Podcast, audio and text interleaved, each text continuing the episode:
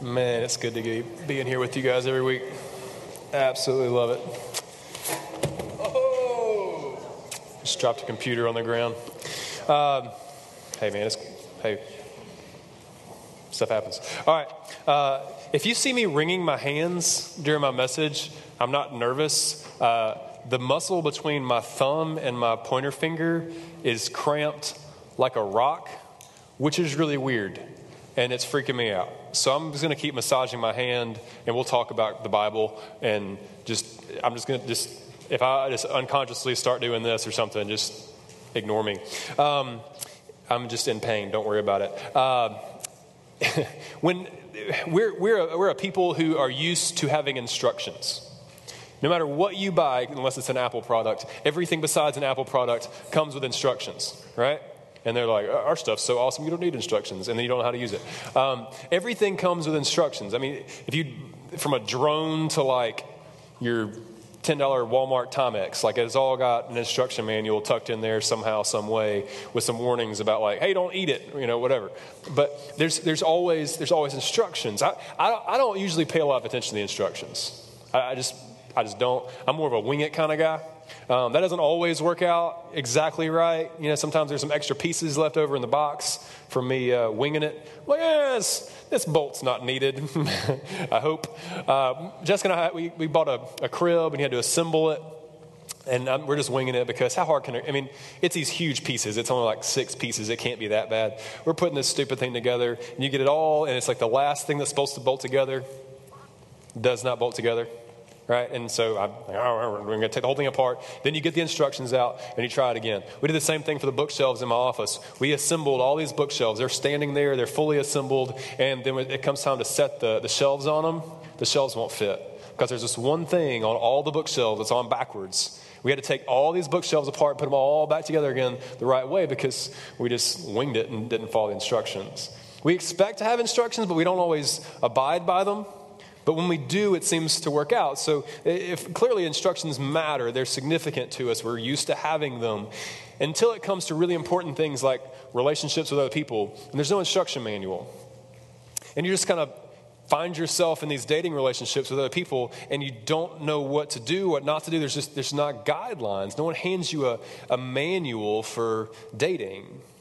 And you look in God's Word, and we've talked about this the last several weeks, that dating didn't exist when the Bible came to be. It's not like a, not a thing. Dating is like 150 years old. It's not, it's not, a, it's not an old thing. It's, it's very, very new.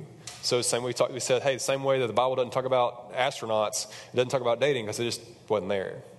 So, what we're having to do in God's Word is we try to figure out dating, we're looking for principles to apply to the way that we're going to enter into these relationships. So, we've talked about a lot of things about dating for the last three weeks. We talked about um, why we date and who we're to date, and some, some characteristics that need to be on your list about who you're willing to date, who you're not willing to. And so, today is, is our last one, and, and I just want to give you a, a brief, uh, like, miniature instruction manual for dating. Just, just, three, just three key things that you need to know uh, and need to do when you date. Eventually, you're going to date somebody. Probably. Okay? I know most of you, no one's that weird that uh, you're never going to date anybody. So eventually you're going to date somebody if you're not already dating somebody. I want to give you three things for a how to instruction y sort of deal. Cool? We're going to go pretty quick and we'll let you uh, flesh this stuff out in your small groups because this is the kind of thing that I think goes a lot better when you're talking to your peers about how to actually apply this. Okay? So I'm going to give you some stuff and you guys are going to work through it in your small groups. So, jumping right into it, the, the, the first of the three things that, just for principles for dating, how to for you, the first thing I want you to do is work to get behind the mask. When you're, in, in, in, when you're entering into a dating relationship, I want you to work very, very hard to get behind the person that you're dating's mask. We all do this. We all, we all try to pretty ourselves up and try to make ourselves look good, right? Skinny guys like me wear a little bit baggier shirts so we don't look quite as skinny, right? Bigger guys who kind of have a gut you know, ninth grade guys on Instagram, when they got their shirts off, they all flex. They're like, right? And somebody's like, flexing? No. I just always look like that, right? We all, we all do that. We have this outward thing, and we're kind of, you know, we always call it a mask, but we're, we're trying to pretty ourselves up a little bit and try to make ourselves look a little bit better. And you definitely are doing that when you're trying to get somebody to date you. When you first start dating, there's kind of a, um, an out, you know, the girl always dresses up and then, you know, goes to college and wears a baggy t shirt and weird pony bun thing. Like, I don't care anymore, right? So we, we put on kind of this outward appearance sort of thing that's not always us. But we also do the same thing internally about who we are. We kind of wear a mask about our identity. It's kind of like the, the, the gut check for, for who you are inside. You kind of, so I, th- I think a lot of us will kind of put on a face for our priorities and our values and who we really are when we start dating a relationship that may or may not be actually true. And that's what I mean behind, by get behind that mask. Peter talks about this in 1 Thessalonians 2. He's, he's talking to the Thessalon, uh, Thessalonians, the Thessalonians that lived in Thessalonica, right? Got it. Um, and he's, he's, talking to him and he's, he's explaining that, hey, when we were there, we were being honest with you. And what he says in Thessalonians 2, he says um, that we did not put on a mask to cover up our greed.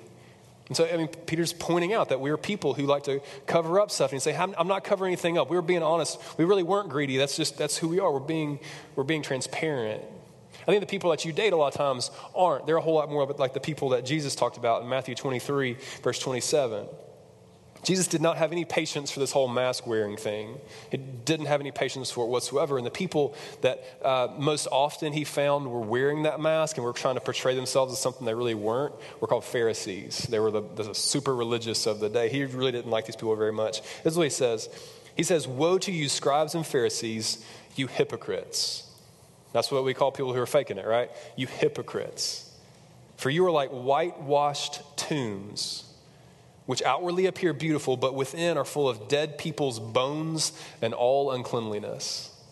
He says, Hey, you, you people that are wearing that mask, that are hiding what you look like, what's really going on inside of you. And he's talking about in a spiritual sense. Like those of you who are trying to portray that you're godly, that you're all about this faith, that this is who you really are, but inside it's a nasty, like, corpse mess. He said, Hey, I, I don't have any patience for that. So there, there's, there's clearly there's, it's, a, it's a common occurrence for us to be people who put on a mask and cover up what's really inside of us. So last week we talked about some, some very clear things that need to be on your checklist for people you're willing to date. And the first one being that they're a believer, that they're a Christian, but not just a Christian, they're a what kind of Christian? Growing. So I can say I'm a growing Christian. I can say, hey man, I'm really actively involved in my church. I go, to, I go over here. It's somewhere you've never heard of. It's called like Peachtree Church or something. I'm super into it. And yeah, I do my quiet time every day. But in reality, there's no vibrancy. There's no growth. There's nothing going on. I don't want you to take people at face value. I want you to get behind the mask. Because if we're people that are dating with purpose, we've talked about that, right? How we're dating with purpose. We're not just doing this to goof off. We have a, a long term goal here if dating is a laboratory for marriage, and you've got to figure out who people actually are, ask good questions, have real conversations. Don't just go to the Monaco. Actually, get to know the people that you're, you're spending time with. And at whatever point you figure out that that's a mask and that person doesn't line up with the criteria that you've set out, you're done. Done. So, the first thing, and how to a dating, would be uh, don't fall for the gut check. Like, actually get behind the mask and figure out who people are. Okay? Ask good questions, have good conversations. All right, that's our first one. The second one is this uh, you should be writing this down. Write things down. If it's on the screen, write it down. If there's anything else that happens, write it down too. The second thing after get behind the mask is protect each other's hearts. Just say that? Look at that. Man, that's good. Protect each other's hearts. Have you ever known anybody who just got completely obsessed with their boyfriend or girlfriend? They just disappear, right? And if you're if you're outside that cute little like love bubble, um, you get swept away, right? Have you ever been on the outside of that little love bubble? It's really annoying. And then so you got one of your friends starts dating somebody, and they make this little bubble, and all of like creation just disappears in the in the wake of their love, right? You've been outside of that thing. It's, it's annoying. But when you're inside it, if you've been inside that little bubble, it feels like that's exactly what you should be doing. That you should be completely obsessed and infatuated with this person, and nothing else should matter to you. In fact, all the music that we listen to, like every love song, it feels like, um, glamorizes this. Like they, they, they, they well, there's these like pop ballads, right, that uh, will glamorize this infatuation, this obsession thing. And really, when you start listening to the words it's kind of creepy, like that, uh, that Maroon 5 Sugar song. This is, what, this, is, this is one of the lines in the song. Austin pointed this out to me today. Where is it? Where is it? Where is it? He says, he says uh, when I'm without you, I'm so insecure. So, so, so we'll just stop there for a minute. When, if, I'm, if I'm away from my girlfriend, I'm just completely insecure because my identity, uh, who I am, my strength, my, my, I mean, I'm just, just fall apart. If you like going on vacation, I'm, dude, I'm done. I'm just going to stay at my house. Because I, I, don't, are y'all, y'all okay over there? People like keep checking. Well, move. Just scoot this way. Because you're, you're, I know it's distracting you and it's distracting me. Just scoot like this whole part of the room, scoot toward me four feet. So, front row all the way to the stage. Good. Does that fix it? You're good. Don't like sitting in somebody's lap. It's the dating series. You good? Nobody's getting bit by ants right now? If at any point, like a scorpion, like gets you, then just get up and sit in the back. Something, you know, okay? Everybody settled over here? You with me yet? I'm gonna wait. I'm gonna wait on you. Help them pay attention. All right. Good. Okay. We're good? Everybody settled? You people still okay? Anything I need to fix for you? No? Good. All right. So we're all back here together. I'll stop talking to the person sitting next to you. Talk to me. Right. Stay up here. Stay up here. We gotta get through this. Stay up here. Okay. Ants. Silly. Okay, so Maroon 5. He's like, when I'm without you, I'm so insecure. And then he says this You are the one thing. And he repeats it repeats it. You're the one thing, you're the one thing I'm living for. Like, that's weird. It's like if you break up, I'm going to die. That's pathetic. That is not God's intention for your dating relationships. Do y'all remember this? There's this song. I asked uh, uh, Luke Simpson, and he knew it, so I, I think you're going to know it. It's an old song. We're going to, but it perfectly illustrates. There's this video. Let's Let's, let's, is that video up there? If you know this song, I need you to lip dub with me, okay? That's LeAnn Rimes. There should be audio.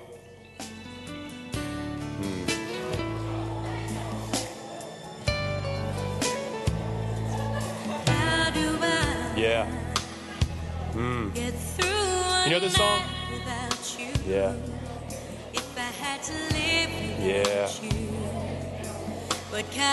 Just listen to the words. Just listen to the words of this song. Yeah, sing it. Sing it. You can sing.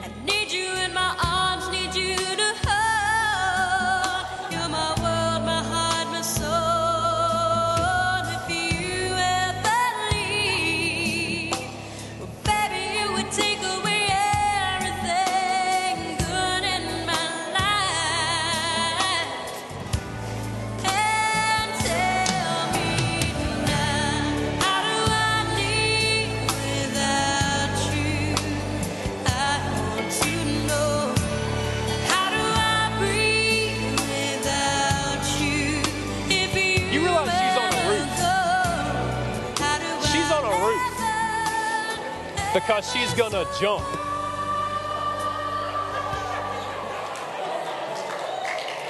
That's that's just dumb. Okay. And like and like you hear that song, how could I live without you? You're my, you're what you, you're like my heart, you're my mind, my heart, my soul, or something. No, you're not. You're not my soul, weirdo. Like, what? You're not even. You're the Holy Spirit. Get out of me. What? Like, and, and, and there's something about that where you're like, you sing that song and you're like in a dating relationship, and you're like, yeah. I mean, you're into it, and you're like, this completely identifies my relationship, my dating relationship right now. I mean, I would, I would literally die without. If that's you, if that's you, this section is for you. This section of the, of the message is about you. Protect each other's hearts. There's, there's two relationships that you, can, that you can just throw your whole heart into, all right? There's two relationships. It's the two relationships we identified the first week as being the two, two, primary relationships in God's Word for us. Those two relationships, dude, you're all in. If you lose one of them, fine, sing the LeAnn Rimes song. The first one is your relationship with Jesus Christ. The second is your spouse. The third is not your boyfriend, okay? That's, that's, that's it. You got, you got two relationships that the entirety of your heart can be poured into. But these dating relationships are so tricky, so dangerous because we've been built with that capacity and desire for companionship, right? so I want you to listen to these, these passages, these, these, two, uh, these two verses um, that are one's two girls and one's to guys. All right? The first one is, is to the women in the room. It's, to, it's Song of Songs. It's in there three times, not just once.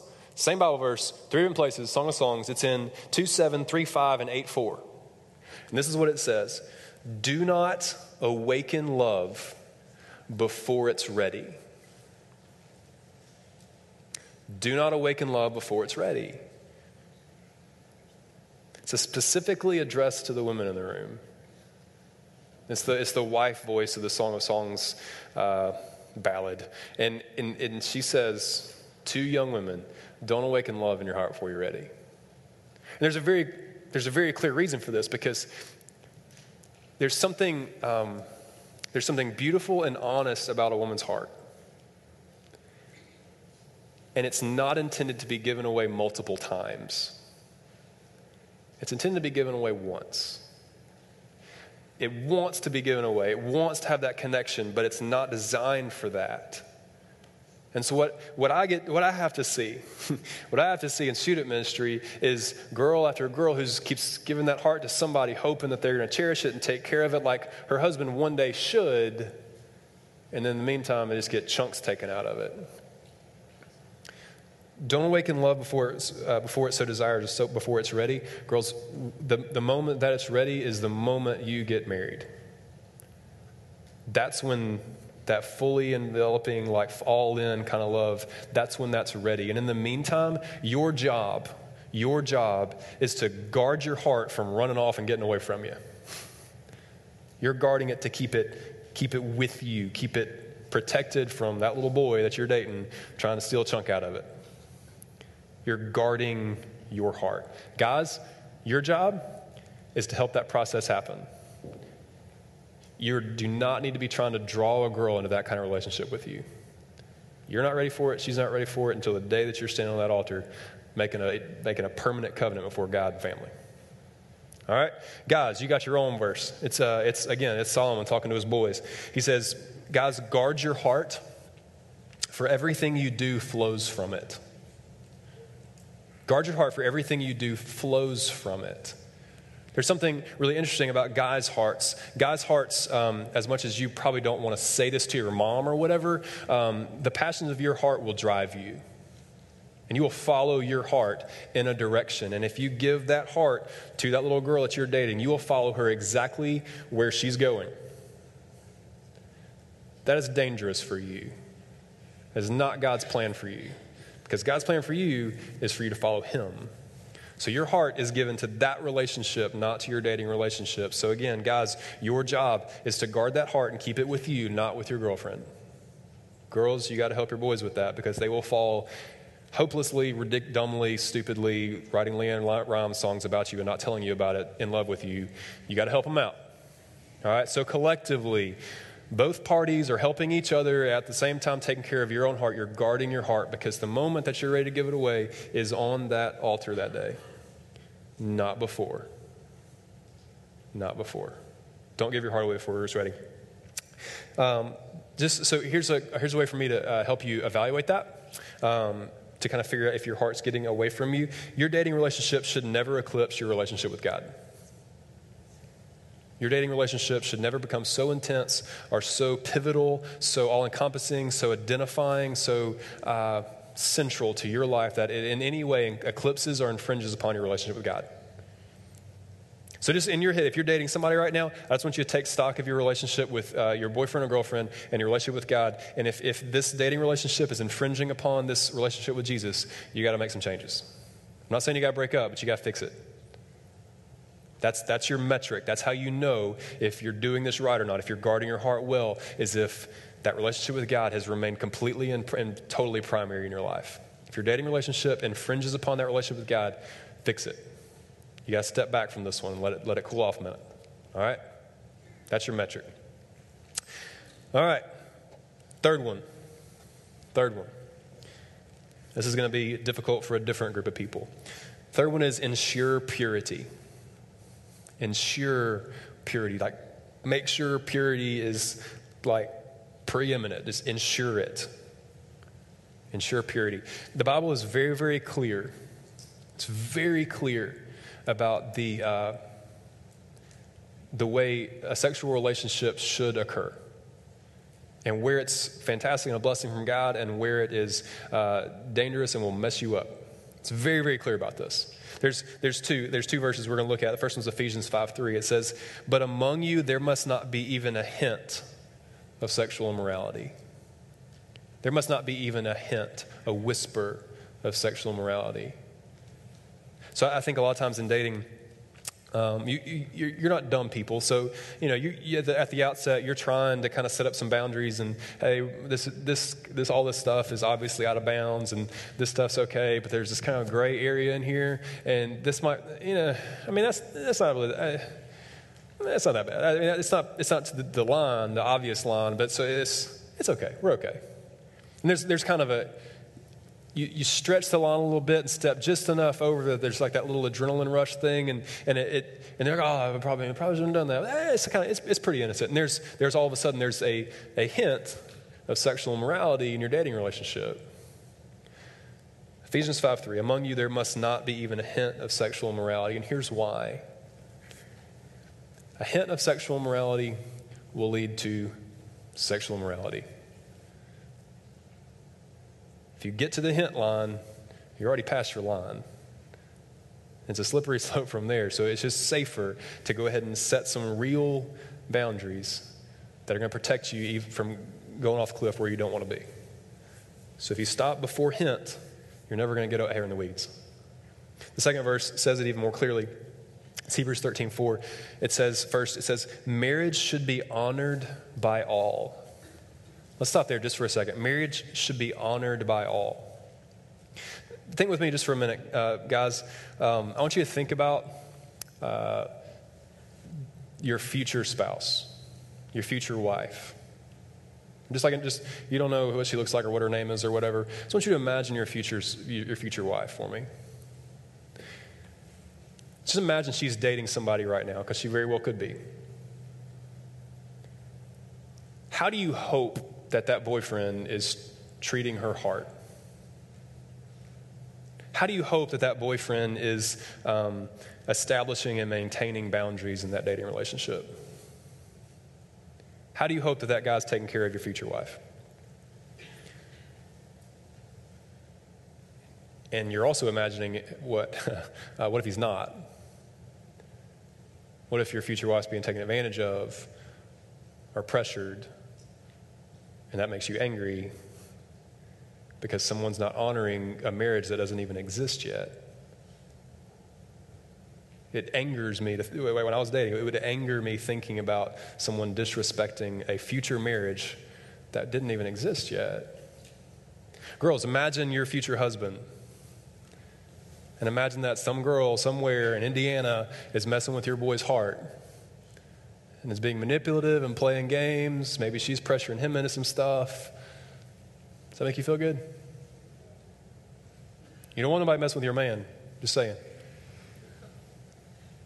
It, it, it angers you for somebody to dishonor your future marriage. You haven't got it yet. Marriage should be honored by all. All right, so keep going. And the marriage bed kept pure. That's very clear. It's very clear. When it comes to hint of sexual immorality, um, just imagine uh, your future spouse and their current dating relationship um, and see if that's okay with you. If it's not okay for them, it's not okay for you.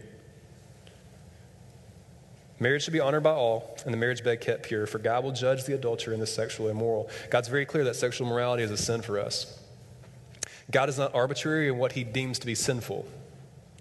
So, like, even like the weird stuff, and like you're reading in Leviticus about how you can't eat meat that's not fully cooked. Well, that's because you're going to get like E. coli and die. All right? Like, there's always a purpose for it, it's always best for you. God deems sin to be those things that draw you away from what's best, and He just happens to be the thing that's best for you. He also deems sin to be those things that are going to disrupt and destroy your future marriage. So those things are deemed sin because it is for your good. It's not trying to keep you out of uh, something that is enjoyable or, or, or whatever. It's, it's because it's what's best for you. Do you want your future spouse engaged in those things? Then you shouldn't be either. Honor your future marriage, even before it exists, the same way you're, you're currently expecting other people to honor your future marriage. So here's how we're going to do that. This is, this is my suggestion for how to make that happen because this is very, very nebulous. When we, we, we let you guys ask questions to like plan some greenhouses and stuff sometimes, and one of the ones that I always get every single time in high school greenhouse anyway, I always get how do I know how far is too far? How do I, how do I set boundaries? All right? Okay, so here's what we're going to do. We're going to think about dating as a trail, like you're walking down a path together. You got your little holding some hands. You're walking down a path. This is a, there's a picture. Let's, let's, let's see our first picture. Well, it's kind of can't really see that. That's a rock face. This is this is known as the world's most dangerous trail. All right. Yeah. Yeah. Our projector needs new bulbs, so that's why we can't see this. Uh, so that's that's called the world's most dangerous trail. There's some guys. His foot is on basically nothing, that right foot. All right, go to the, go to the next one. I'll give you some perspective. That's how high they are. There's a pile of dead bodies at the bottom. All right, go to, go to the next one.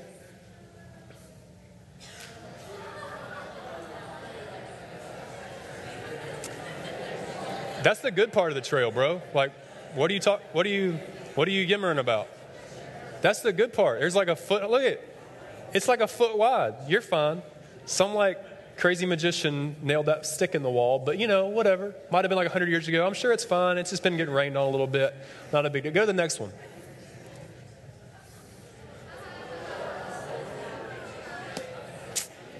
All right. Just leave that up there for me.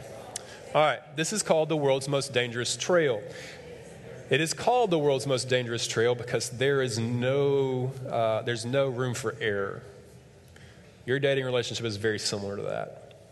If I, I'm, I'm not going to walk on this trail because I'm not an idiot. Um, but the, if, if, if I were going to walk on that trail or any trail like it off a cliff, I, I'm not going unless there's some very clear things separating me from where I'm, what I'm standing on, what I'm walking on, and the abyss. All right, like there's got to be some, there's either a fence or something. There'd be something separating me from uh, walking along nice and smoothly and complete and utter destruction, like being in a pile of bodies at the bottom of a mountain. Okay? Those are called guardrails. In your dating relationships, as you're walking along this trail, you've got to have some clear guardrails set up. You've got to have some very clear guardrails. And I want you, and I, mm, and I would still be irritable about that trail if that guardrail was right on the edge. I don't like that. I want to be able to trip over the guardrail and like hit the ground and, and have like some rolling space before I fall off that thing. You know what I'm saying? I want you to set that guardrail about six feet off from death. So I got some, some you know, just in case, right? So as you set up dating relationship uh, guardrails, they don't need to be the line.